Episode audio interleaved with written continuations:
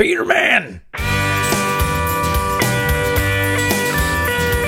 Howdy, you're listening to Come and Take It, a talk show about Texas by Texans, where three friends born and raised in the Lone Star State share our views on the history, culture, and just what it means to be Texan. I'm Mike Zolkowski. I'm Sean McIver. And I'm Scott Elfstrom. She spent a terrible winter, practically alone, in an isolated fort on the Texas coast, starving, sick, fighting off Indian attack, and even having a baby. Along the way, and in the years after, she became renowned as the Mother of Texas. This week, we talk about Jane Long. But first, what's your favorite comic book story set in Texas? I'm going to go with The Fall of the Mutants, which was uh, the late 80s, one of the first early big X Men crossovers. And this is a Native American chaos god tries to rip a hole in time and reality in downtown Dallas. And the X Men sacrifice their lives to stop them. Uh, there's also a related story to this right before uh, this story arc happens, where uh, Todd McFarlane, who later created Spawn, he drew an issue where Wolverine fights the Gray Hulk uh, in the middle of a snowstorm in Dallas. So uh, that was a really cool comic book and turned out to be worth a lot of money, and I gave it away to somebody. Uh, but the Fall of the Mutant story I thought was always cool, just because they were in Dallas. They fought a tyr- Tyrannosaurus Rex in, in the Galleria. Um, which you- is strange. Can you put a price tag on the gift of reading? No. No. Yes, you can. Comic books, you can. Oh, a comic. is it is it mint, board and bag? No. Uh, well, you know what? Psh, comic books are for kids. Uh, that's not true. But what is fun is the new Blue Beetle from a few years ago is actually named Jaime Reyes of El Paso. So we're going to flip to the DC world. Uh, and in fact, a fun fact is that in Batman Brave and the Bold has featured the Blue Beetle in a number of episodes. And that Batman is voiced by Diedrich Bader, who is in only one of the greatest films ever filmed in Texas, Office Space. Peterman! There is a Vertigo comic series called Preacher that largely takes place in Texas, and it's an amazing work of fiction by some men with some very interesting imaginations, and uh, I love it. Not for kids. Not for children at all. No. But what I'm always going to remember from comics in Texas is that at one point back in the 80s in the G.I. Joe comic series, uh, Cobra Island, the, the Cobra terrorist paramilitary organization, had their headquarters on an island in the Gulf of Mexico. Actually, not too far from Galveston, if I recall. And there's one particular scene that I remember where one of the characters is singing the old Glen Campbell song Galveston while driving across the causeway. And So- if I recall, I think that somehow they they raise some Yeah. of the seafloor to create an island. Yes, Yes. but It it was in the Gulf of Mexico. It was far and enough you could get- offshore. You could get there by taking a shrimp boat from Galveston Island. So that's what I'm always going to remember. Jane Wilkinson was born on July 23, 1798, in Charles County, Maryland.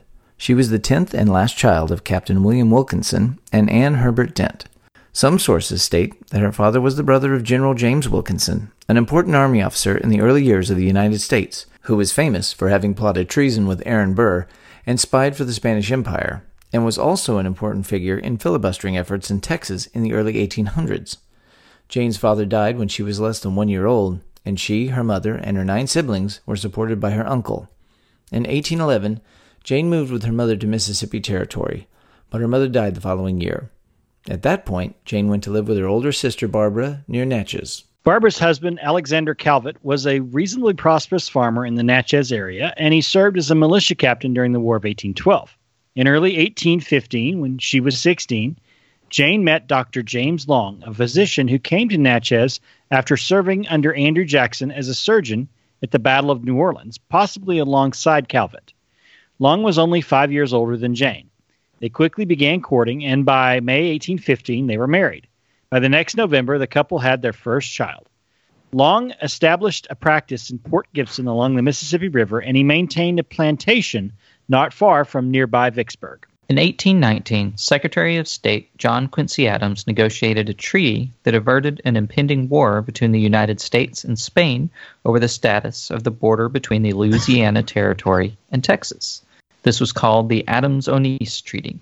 In previous episodes, uh, we have talked about how this treaty created almost as many problems as it solved, because many Americans, especially in the Mississippi and Louisiana territories, were convinced that Thomas Jefferson's Louisiana Purchase at the least extended to the Neches River and, in many people's minds, all the way to the Rio Grande, if for no other reason that they wanted it to be that way. In addition, the ongoing conflict in Mexico over independence had already sucked in American adventurers who wanted to maybe help Mexico achieve its independence and then maybe help themselves to Texas. These filibusters, as they were called, used American territory as a base to hatch their schemes. Natchez became a hotbed for rabble rousing both against the Adams-Onís Treaty and in favor of filibuster efforts. This was the atmosphere that the Long family found itself in, and James, a prosperous doctor, planter, and war veteran, got caught up in the middle of it. Somehow, an expedition was formed in Natchez to go seize Texas from Spain in the name of the Mexican Revolution, or you know, just because they kind of wanted it. And Dr. Long, by virtue of his speechifying and his enthusiasm, got himself elected commander. 200 men signed up, including young Jim and Rezin Bowie. It was estimated that only two to three hundred Spanish troops occupied Texas, and they were convinced that the pirate Jean Lafitte would help them. They set out from Natchez in June 1819 and captured the town of Nacogdoches in East Texas. Long declared a republic, with himself as president. Their Declaration of Independence established freedom of religion, free trade, and a free press. They also set up the first English language newspaper in Texas. This whole thing was glorious, and it lasted a whole three months. Lafitte declined to help the new republic, even though he promised that he would consider it. Evidence suggests that he actually told the Spanish about Long's invasion. By September, Long's little army was out of food, and most of his men left for home. In October, a force of 500 Spanish troops arrived in Nacogdoches and they chased Long's army back across the border. Now, a few of his men were at Anahuac on the Galveston Bay, and they set themselves up across the bay in a small stockade on Bolivar Point, which is just across the water from Galveston Island. For whatever reason, people were still keen on Long and felt he still had what it took to free Texas. He raised more money and recruited 300 men to reinforce his small force still in Texas on Bolivar. This time, he took Jane and their young daughter, as well as a Mexican revolutionary named Felix Trespalacios and an adventurous frontiersman named Ben Milam. They arrived in Texas in 1820 and set up their new government, though there wasn't much for them to do. Trespalacios wanted to invade Mexico proper and took off with a number of the expedition's men, including Milam. Long still intended to liberate Texas. For whatever reason, they still trusted Lafitte and depended on him for supplies. However, in May 1821, the U.S. Navy shut down Lafitte's pirating operations in Galveston, and Long's men started drifting off again due to the lack of supplies. Men kind of like to eat. Long knew he had to do something, so in September 1821, he led most of his men to attempt to capture one of the strongest but least defended posts in Texas, the Presidio at Goliad. He left behind a few men to guard his wife Jane, who was expecting another child, their six year old daughter Anne, and a slave girl named Kian. She vowed to remain at the fort until his return, but she did not know she would never see her husband again. Long's force was defeated by the Spanish, and he was taken to Mexico City. While he was there, Mexico gained its independence from Spain, but he was not allowed to leave the city, as it was feared he would continue his efforts in Texas against the new Mexican government. Jane steadfastly remained at Bolivar Point through the winter of 1821 1822. As the supplies ran out, the last remaining men left the fort, taking with them the last barrel of flour after begging Jane to come with them. Gee, that's nice. Um, please come with us. No, well, we're taking your food. Now, they did leave her some rifles and some ammunition, as well as the fort's cannon. Jane and her servant Kian shot birds and game until they ran out of powder. They fished until a large redfish swam off with their only hook and line. After that, they lived on oysters and the roots that they gathered. Now, the trio kept the Karankawa Indians who lived on Galveston Island at a safe distance by regularly raising a red dress that Jane owned onto the flagpole. And once she shot off the cannon to scare the Indians off. In December 1821, Kian became sick with pneumonia and could provide little assistance to Jane, who was nearing the end of her pregnancy. On December 21st, Texas experienced one of its coldest nights ever when a blizzard blew in and actually froze Galveston Bay solid. That night, Jane gave birth to her daughter, Mary James Long. The next day, Jane and Kian walked out onto the frozen Galveston Bay and dug holes in the ice to scoop out frozen fish, which they then brined and lived on until the bay thawed and they could harvest oysters once again. Jane's ordeal continued through the spring into March, and the little family of four came close to starvation. One day, Kian ran back from gathering firewood to tell Jane that she'd seen some white men. When Jane went out to look for them, she saw a redfish tangled in a line, the one she'd lost the year before. She caught the fish, and it was the first food she'd seen in three days. A few days later, the men returned along with several ships which appeared off the point. They asked if she was Mrs. Long and provided her with some supplies. Soon afterwards, an American named Smith, who'd settled across the bay on the San Jacinto River, arrived and begged her to return with them. She refused, so he left his daughter Peggy to help her and left to arrange more provisions. The next day, another ship arrived, and the captain convinced her to let him take her to Matamoros and arrange transport to rejoin Long in Mexico City. However, they both soon learned from another passenger that Long was thought to be finally returning to Texas. So she went back to the fort.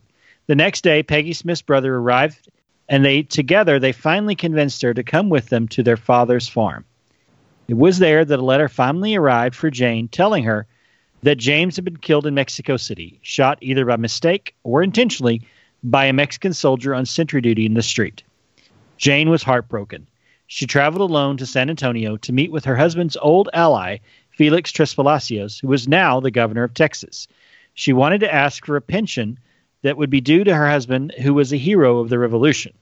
After many months of waiting, she left disappointed and she returned to Natchez with her children and Kian. However, Texas wasn't quite done with Jane Long yet.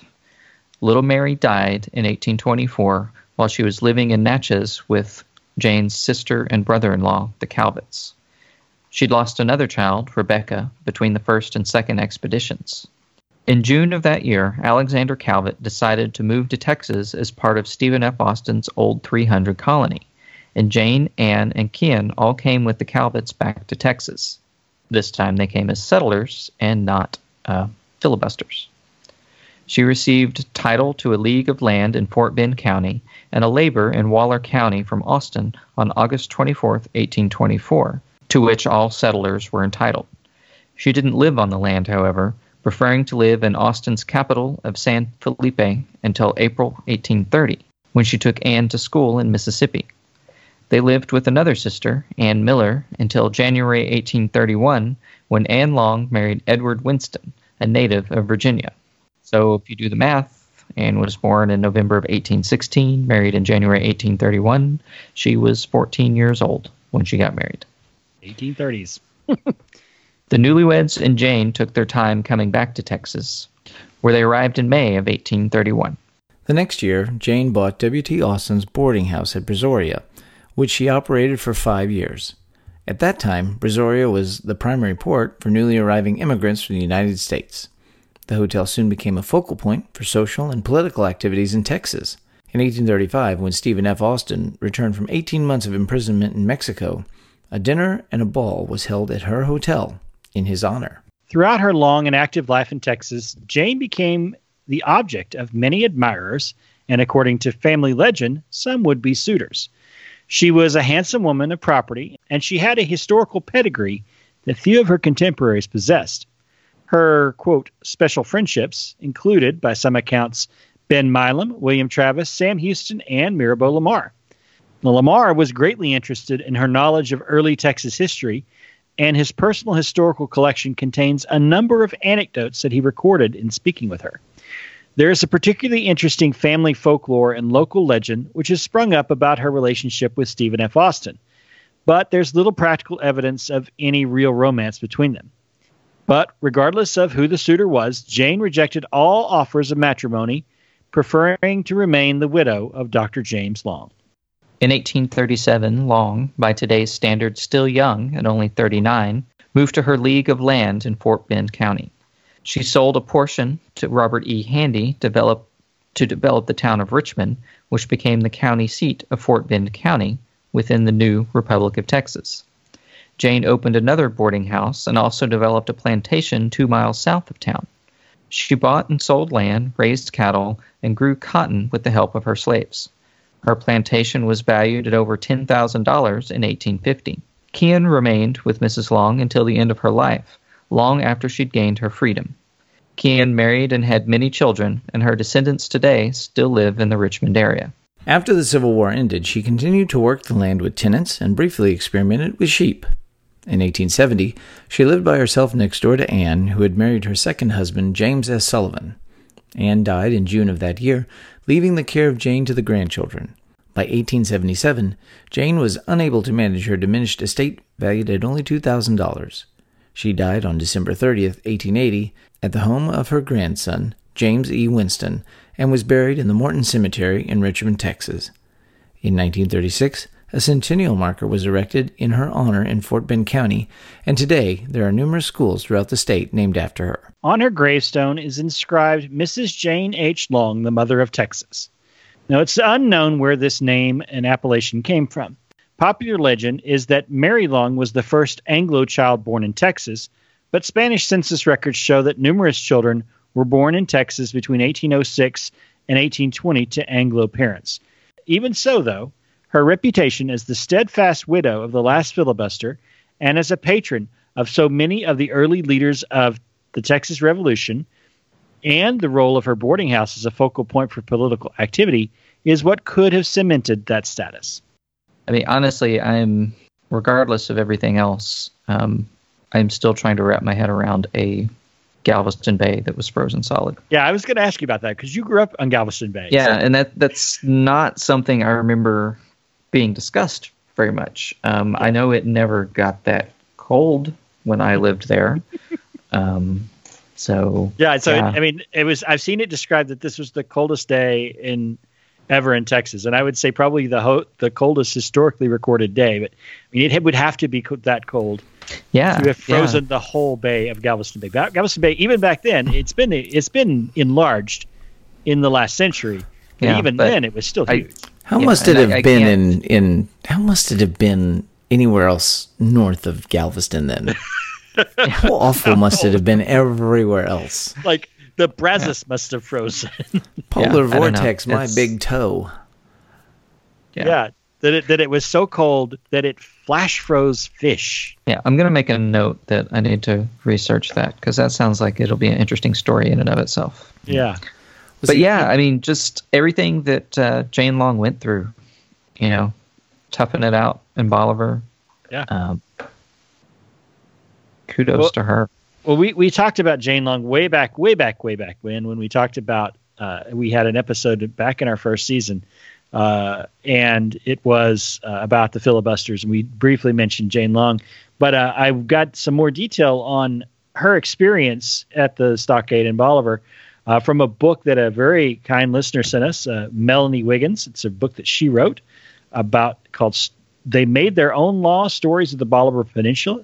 And Melanie was a native of the Bolivar Peninsula, and she's written a number of books uh, about her family land there. Uh, a, a, number. So this book is, and she actually wrote a book about the uh, U-boats in the uh, Gulf of Mexico during World War II.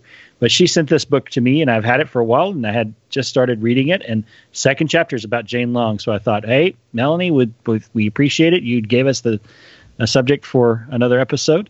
Um, so uh, I, I, would known about the story of Jane Long for a long time, but gosh, this the the experience that she had that winter is just remarkable. And it, it, what I read was is that uh, Melanie stated that that uh, Kian was too sick to help Jane deliver the baby. Like Jane delivered her own baby in the middle of a blizzard by herself. Yeah. Taking care of a daughter and a sick servant. So remarkable, remarkable experience. Yeah, and, and just imagine her boarding house. You know, her boarding house must have been something else when you've got Stephen Austin there and probably and William Travis and you got Ben Milam, you got all these people uh, you know, speechifying against the Mexicans and against Santa Annie and and uh, and she's telling them to keep it down and then wipe your boots and don't tramp mud on my on my clean floor. Oh you know, gosh. that's that's what I picture. Uh, see, here's the thing. I wish the History Channel would instead of trying to film something that makes everything look like Arizona, just get a little piece of land near Houston, build some historical buildings, and, and just make a mini series about Jane Long's boarding house. Like have you every week you have a oh it's great. It'd be like drunk history. Every week you have a, a famous celebrity come in playing you know uh, hey hey I'm I'm I'm Jim Bowie or hey I'm you know hey here comes old Sam Houston or here comes old Ben Milam and you know oh look it's Jack Black everybody and there's a lot of clapping and then we all get excited about it. But do you could build so much around this woman this woman experienced so much in her life. We talked about it before when we talked about um, we talked about Lamar and their relationship and, and how she was friends with people. She's buried a few, maybe two miles from uh, the house where my parents live right now in Richmond, Texas.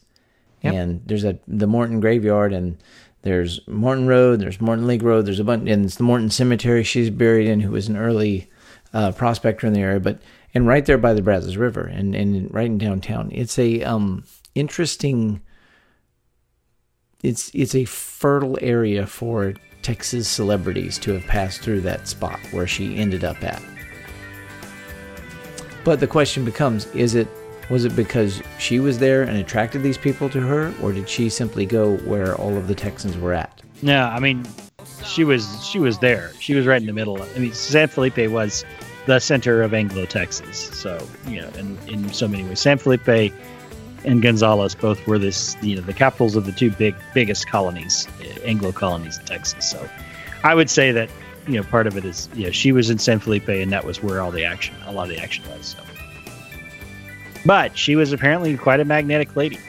Yeah. Mother of Texas, uh, regardless of its origin, seems to um, fit her rather well. Yeah. I agree. Oh, and also the involvement of one of our favorite um, adopted Texans, Jean Lafitte. Oh yes, Lafitte, yes, yes, yes, We that was a fun episode. Uh, yeah, don't don't trick Jean Lafitte. How about that? If only we could have had Creed Taylor in this one.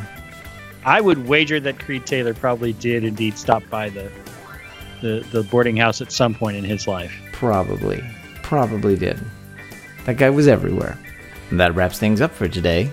You can find notes and links from today's show at brainstable.com.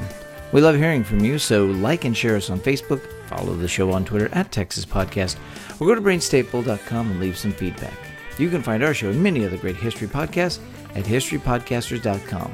And why not follow us individually too? I'm on Twitter at Mr. Java. I'm Sean with two N's. And I'm Scotticus. You love this show, so get out there, tell your friends about what we're doing, and leave a review on iTunes because that really helps us out to find listeners just like you. And if you'd like to support the show financially, please visit patreon.com slash Texas Podcast, where you too can become a Come and Take It Texas Ranger. We hope you'll join us next time, and remember that even if you aren't from Texas, Texas wants you anyway.